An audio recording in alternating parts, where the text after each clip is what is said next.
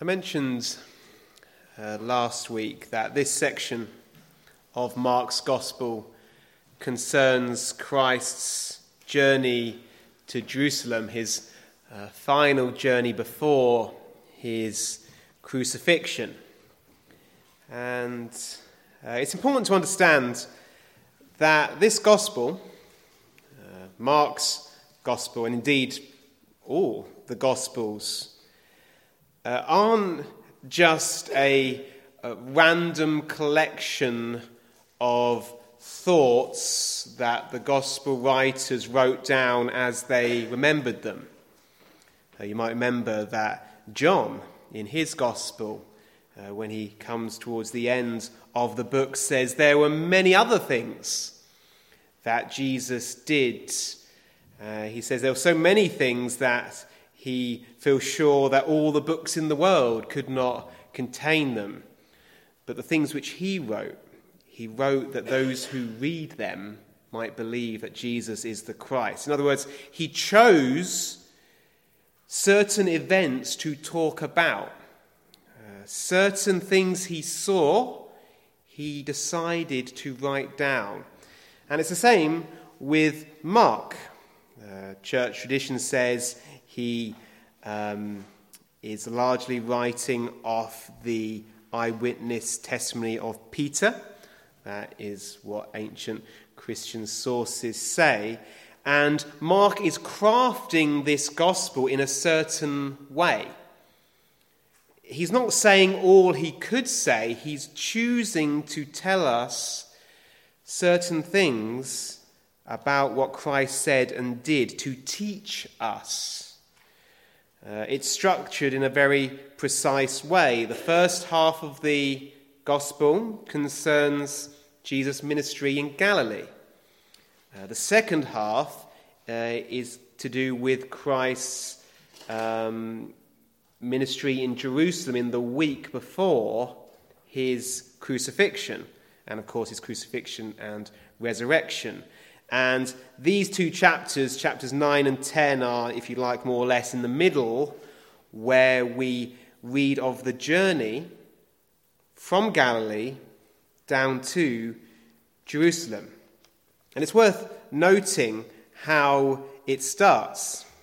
Uh, in Mark's Gospel, chapter 9, verse 33, as Jesus and his disciples start the journey down uh, it starts with a debate amongst the disciples. Now, if you look at Mark chapter 9, verse 33, it says, Then he, that's Jesus, came to Capernaum, and when he was in the house, he asked them, What was it you disputed among yourselves on the road? But they kept silent, for on the road they had disputed among themselves who would be the greatest. And Jesus teaches them and he teaches them a path of humility. The disciples were worried about which one of them would be the greatest, but Jesus says there's a better way. And then at the end of this journey, when Jesus is finally reaching Jerusalem with his disciples, we have a similar account. Uh, this time it's not the disciples who are discussing, well, or all the disciples, it's James and John and they ask Jesus that they might be given places of honor on Jesus' right hand, right hand and on his left when he comes into his kingdom, when he's glorified. And we learn that the disciples were very displeased with James and John, and we can understand why. Because they wanted the chief places of honor. So it's interesting. This journey starts with the disciples arguing about who will be the greatest. And it ends, or nearly ends, with them arguing about who is going to be the greatest, even as Christ himself is journeying to Jerusalem to sacrifice himself for his people. But I say it nearly ends with that passage but Mark includes just one more story, one more event before he talks of the entry into Jerusalem. uh, this account of blind Bartimaeus. And as I was reading uh, this passage, uh, I was wondering why does Mark end this section of his gospel with this story? Because Christ healed many blind men, presumably blind women as well. Uh, we read of some of them in the other gospels. And yet, Mark chooses for 46, 47, 3, 4, 5, 6, 7 verses to tell us about Bartimaeus. It even names him, one of the few um, common people, if I can put it that way, to be named in Mark's gospel. Why? Why does Mark put this event at the end of this section? Well, we get a clue when we see what this event and the previous event James and John and the disciples arguing about who will be the greatest, when we see what those two events had in common. Did you notice the question that Jesus asked in both events? Now look at verse 35. It says, Then James and John, the sons of Zebedee, came to Jesus, saying, Teacher, we want you to do for us whatever we ask. And he said to them, what do you want me to do for you?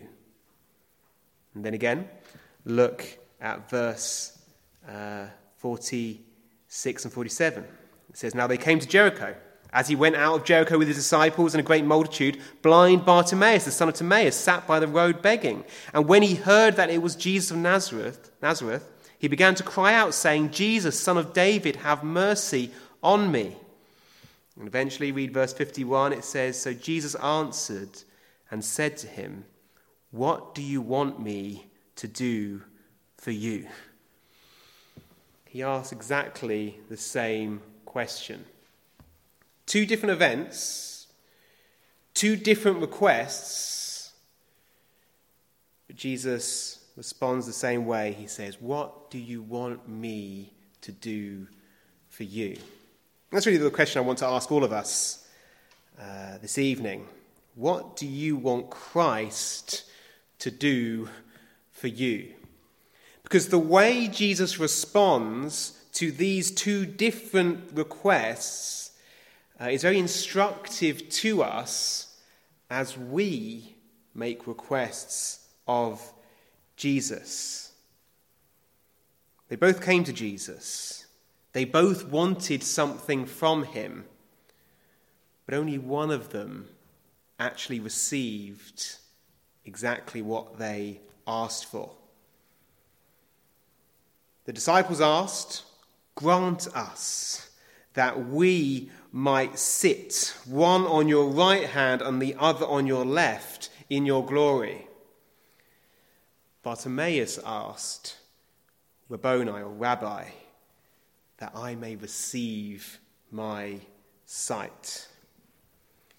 Now, notice uh, both the requests could be described, in a sense, as selfish.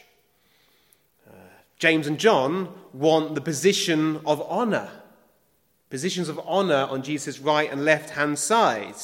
But it's not like Bartimaeus was asking for I don't know, um, shelter for some poor homeless people. He was asking for himself, he was asking to see. And yet, only one of those making requests received what they asked for. So, what I'd like to do for the rest of our evening is just look uh, at those requests and to see why Jesus responded in the way he did to one and why he responds in a different way to the other. Uh, so let's look first at James and John. And let's ask ourselves what was it that they really wanted? What was it that James and John really wanted from Jesus? And it's fairly obvious what they wanted. What they wanted was honour.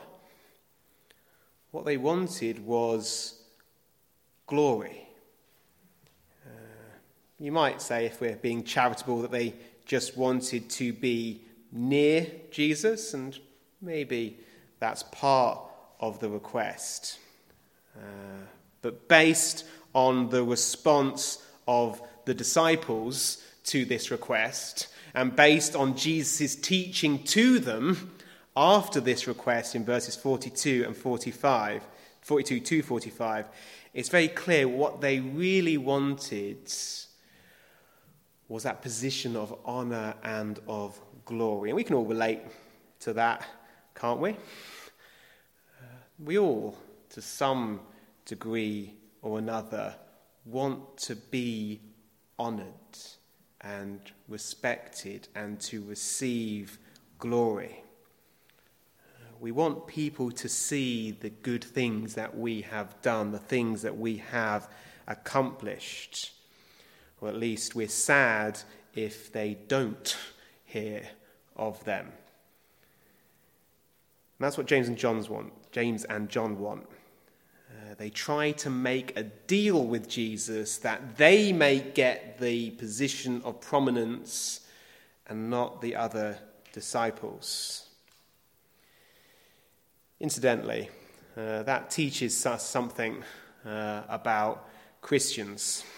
Uh, don't be surprised when you see Christians who have bad motives. Uh, sometimes in churches, we um, understandably expect people to behave well, to have hearts of gold and to be completely pure in their motivations. Sorry to disappoint you, but that is not always the case.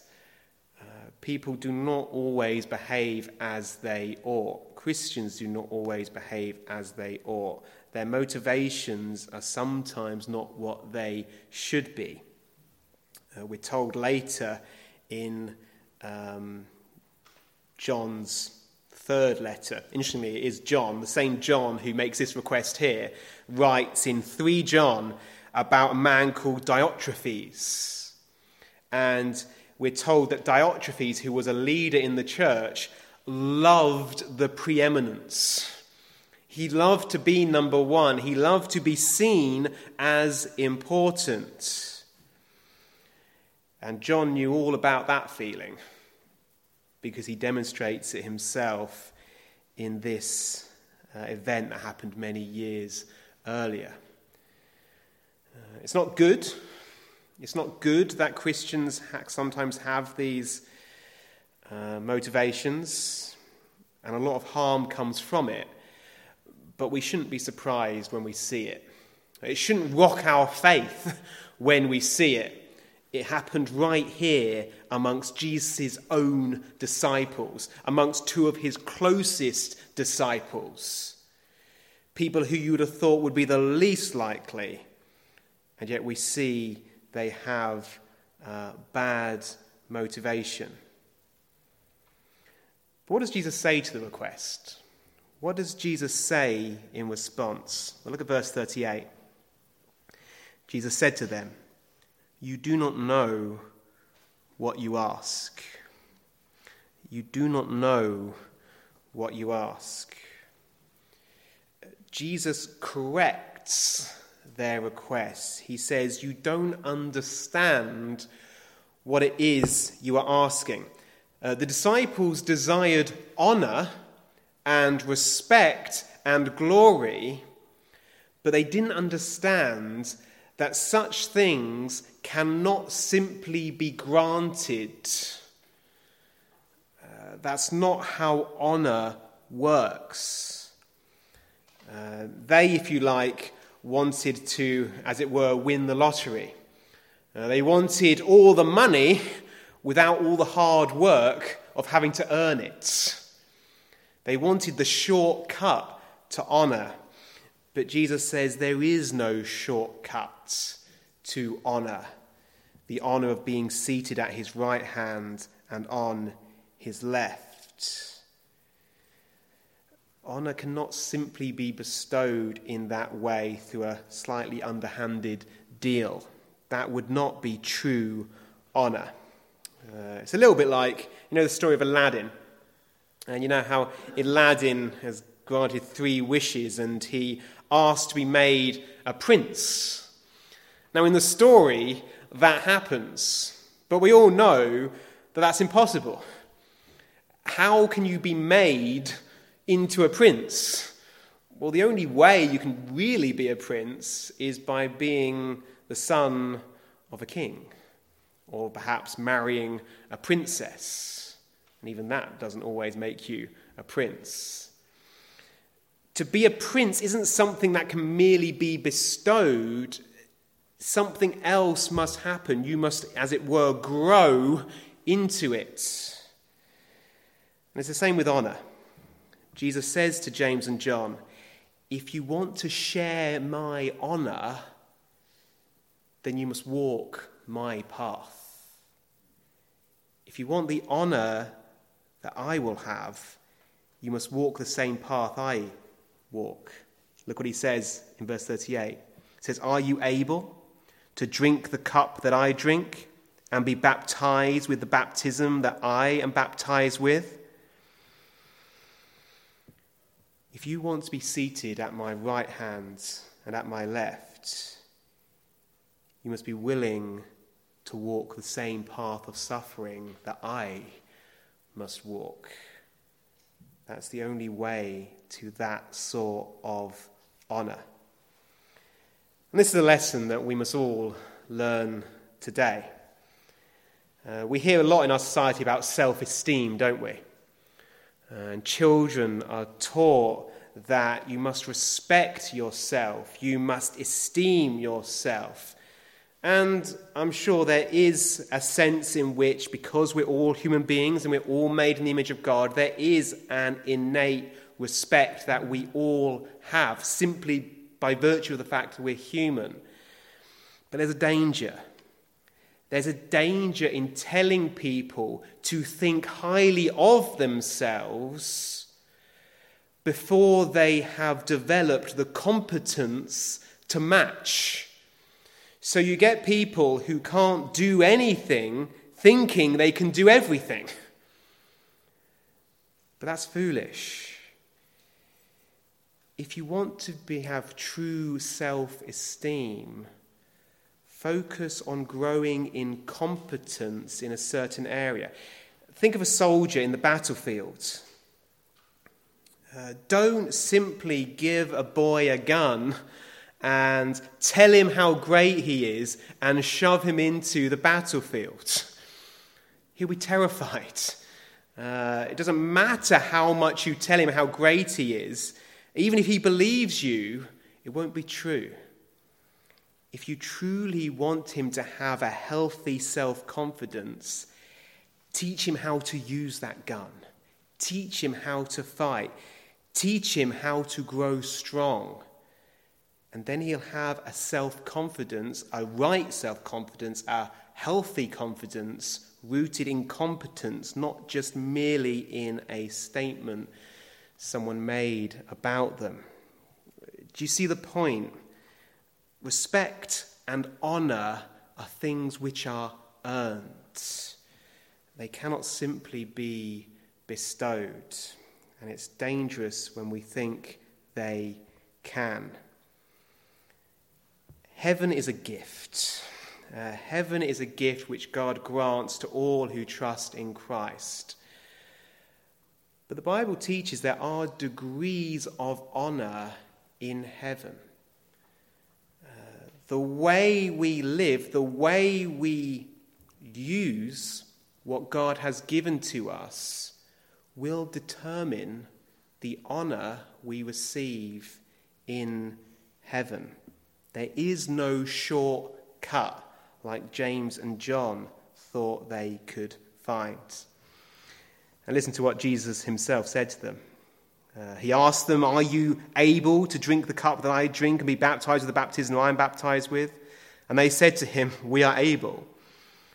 And Jesus said to them, You will indeed drink the cup that I drink, and with the baptism I am baptized with, you will be baptized. Jesus said, You will suffer. You will go through great hardship. James was one of the first Christian martyrs uh, killed by King Herod. Uh, John lived one of the longest lives of the apostles, but it ended, or at least the end of his life was spent on the Isle of Patmos, uh, exiled away from his friends and his family.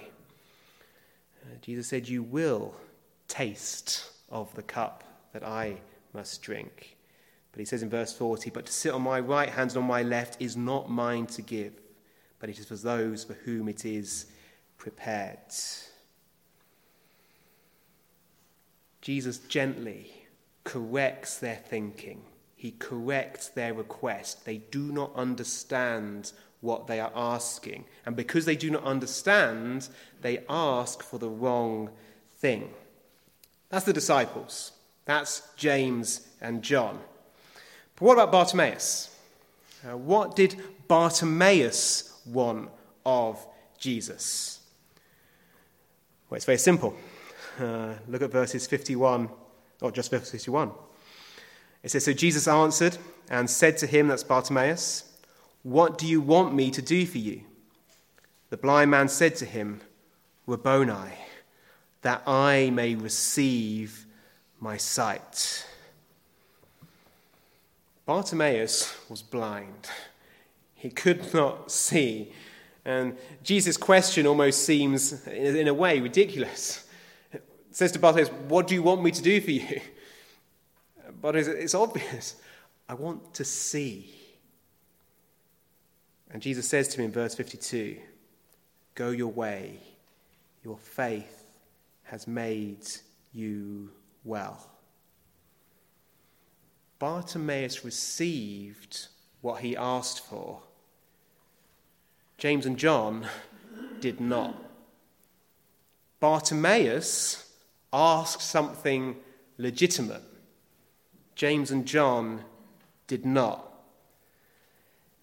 This teaches us something about the difference between good praying and bad praying. James and John prayed a bad prayer. Bartimaeus prayed a good one. Both asked for themselves but the motivations in both was different. Ironically, although Bartimaeus was blind, he possessed understanding. The disciples, on the other hand, could see, but they lacked understanding of what they should ask. To explain what I mean, let me just read James chapter 4, verse 3. And just to clarify, this letter of James was written by a different James to the one we read in this passage. This was James, the brother of Christ. And in James chapter 4, verse 3, James wrote this.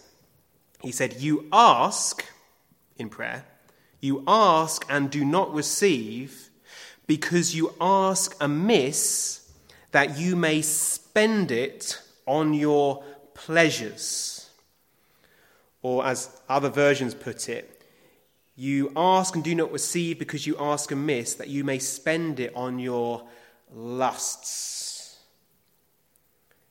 That's the difference between James and John's prayer and Bartimaeus' prayer. James and John's prayer was motivated by their lust. Bartimaeus's was motivated by a healthy desire. You might ask, well, what is a lust? What's the difference? What's the difference between lust and desire? Well, lust is illegitimate desire. Because we all know there's a, such a thing as good desire, isn't there? Uh, it's good to want to eat. Food is good. We need food to live.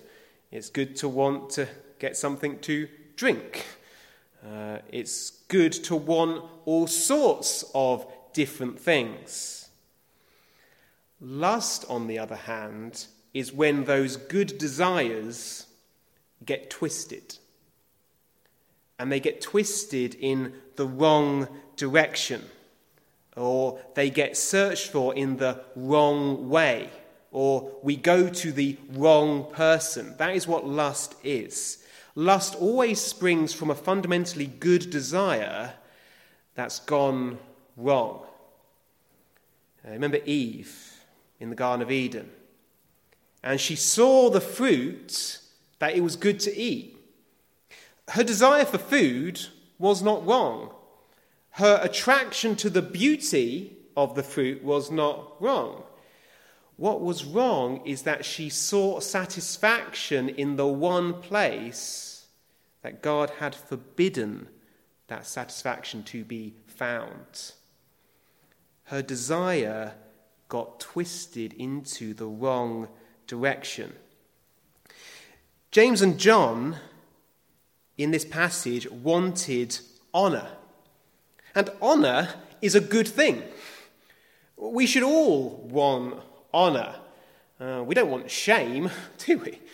We don't want to be despised. It's not wrong to want to be honoured. The problem is they wanted to get it in the wrong way. They wanted to bypass the suffering and receive it another way. Use the lottery example again. It's not wrong to want money fundamentally. We all need money to survive, don't we? That's why we work in order to gain money. The desire for money, purely in and of itself, is not wrong. What's wrong is when we seek it in the wrong way for the wrong reasons and take shortcuts or seek to take it from the people who we should not take it we can always want too much, or we want to get it in the wrong way or for the wrong reasons. That's what lust is. That's how we know when our good desire has turned into lust. Uh, if you want me to put it even more simply, uh, lust is desire without a seatbelt. Lust is desire without God in the picture. It's saying, I have this desire, and I'm going to ignore what God says, and I'm going to seek to satisfy this desire in whatever way I see fit. That's the path James and John were setting down. And Jesus had to correct them. He had to say, That's not the path to honor. This isn't the way to get it. It's not for me to grant such a request. You do not understand. Bartimaeus, however, had a pure desire. He just wanted to see. It was a natural desire, it was a healthy desire, and he went to the one place where he could find it. That was Jesus. Jesus asked him, What do you want me to do, do for you? The blind man said to him, Rabboni, that I may receive my sight. Then Jesus said to him, Go your way, your faith has made you well. He had a desire, a good desire, a healthy desire, and he went to the right place, to the only place where he could get that request granted. And we do well this evening uh, to examine our own hearts. Uh, perhaps you've been asking for something for a long time, and God has not granted it to you. Now, it may be that you need to persevere with that prayer. Jesus did teach that, didn't he? That perseverance is a good thing, that we should sometimes keep on praying but along with that, we should also test maybe the reason we're not receiving what we're asking for is because, like James warns, we want to spend it on our lusts. What we're asking from Jesus is actually a desire gone wrong, a desire that has got twisted. And perhaps we too need to hear the correction that Jesus gave to James and John. Thankfully, they learned the lesson. Uh, they learned what Jesus said. Look what Jesus said in verses 42 to 45. It says, Jesus called them to himself. I love that phrase, by the way. It sounds like it's almost like a parent calling his children who are bickering and squabbling amongst themselves. It says, Jesus called them to himself. He said, You know that those who are considered rulers over the Gentiles lord it over them, and their great ones exercise authority over them. Yet it shall not be so among you. But whoever desires to become great among you shall be your servant. servant. Do you notice what he says? He doesn't say you shouldn't desire to be great.